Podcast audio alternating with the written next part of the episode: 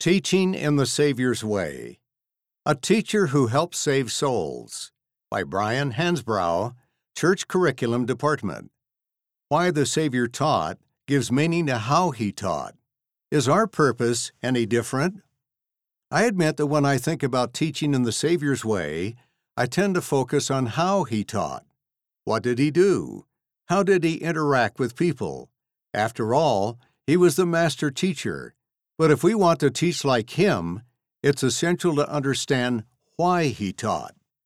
Ultimately, that why will make all the difference for us and for those we teach. When the Savior taught, his purpose wasn't to fill time or to entertain or to unload a bunch of information. Everything he does, including teaching, is meant to lead others to his Father. The Savior's whole desire and mission is to save Heavenly Father's children. See 2 Nephi chapter 26 verse 24. In our quest to teach as he did, we can learn to be motivated by the same purpose that motivated him. In other words, to teach in the Savior's way is to be a teacher whose purpose is to help save souls. The desire to save others. One of my all time favorite accounts in the Book of Mormon tells of the sons of King Mosiah forsaking the kingdom of the Nephites so they can establish the kingdom of God among the Lamanites. They gave up an earthly kingdom for the kingdom of heaven.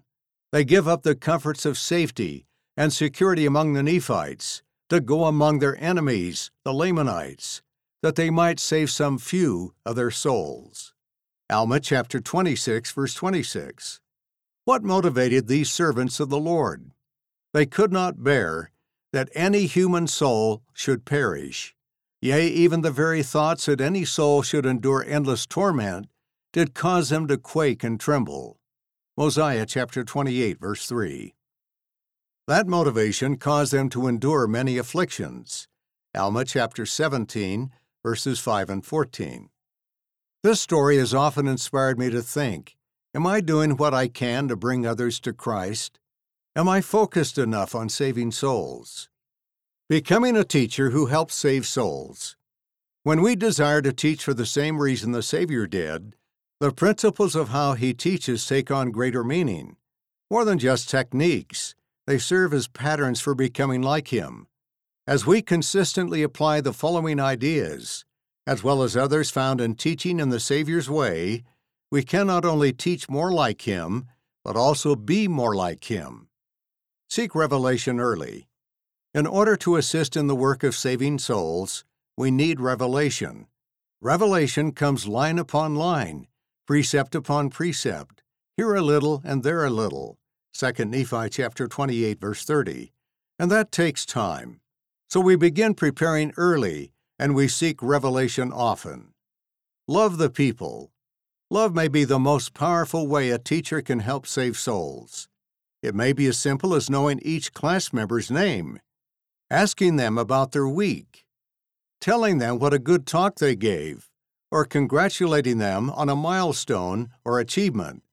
Showing interest and love opens hearts and helps those we teach be receptive to the Holy Ghost. Prepare to teach with the needs of learners in mind. A teacher who helps save souls focuses on the learners.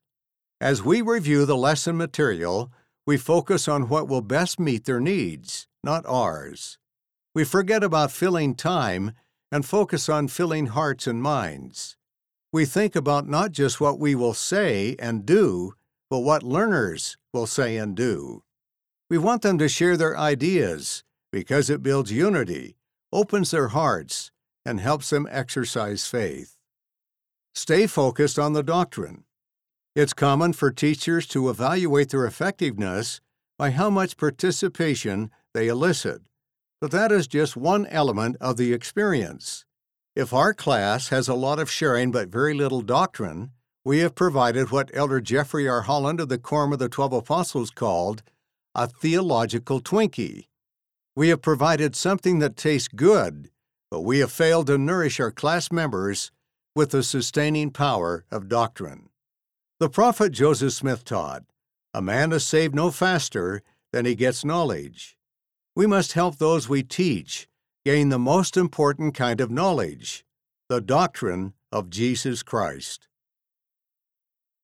When we and class members share our thoughts and feelings, we should always bring it back to the Scriptures and to the words of the Latter day Prophets.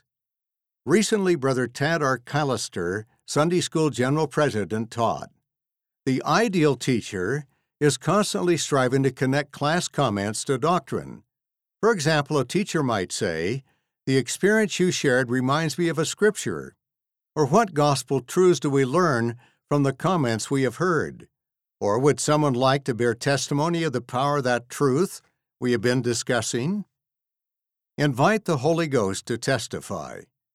A teacher who helps save souls understands that what we say and do as teachers is intended to invite the influence of the Holy Ghost into the lives of others. The Holy Ghost is the teacher. One role of the Holy Ghost is to testify of truth, especially about the Father and the Son. So, as we teach about them and their gospel, we invite the Holy Ghost to testify to class members.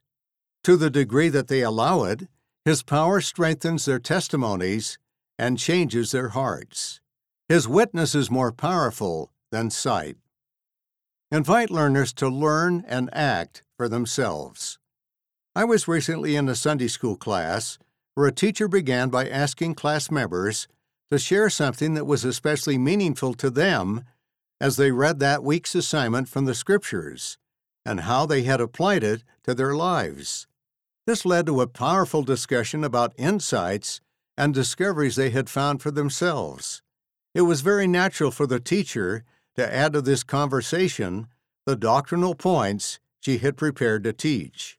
What really impressed me was how she focused on encouraging her class members to experience the power of the Word of God for themselves. Our goal as teachers isn't just to have a great experience in class or to fill the time or to give a good lesson. The real goal is to walk with others on their journey back to our Heavenly Father and Jesus Christ. Our goal is to become teachers who help save souls. Visit teaching.lds.org to learn more about how teaching in the Savior's way and teacher council meetings can change how we learn and teach. End of the article A Teacher Who Helps Save Souls by Brian Hansbrough, Church Curriculum Department. Read by David Shaw.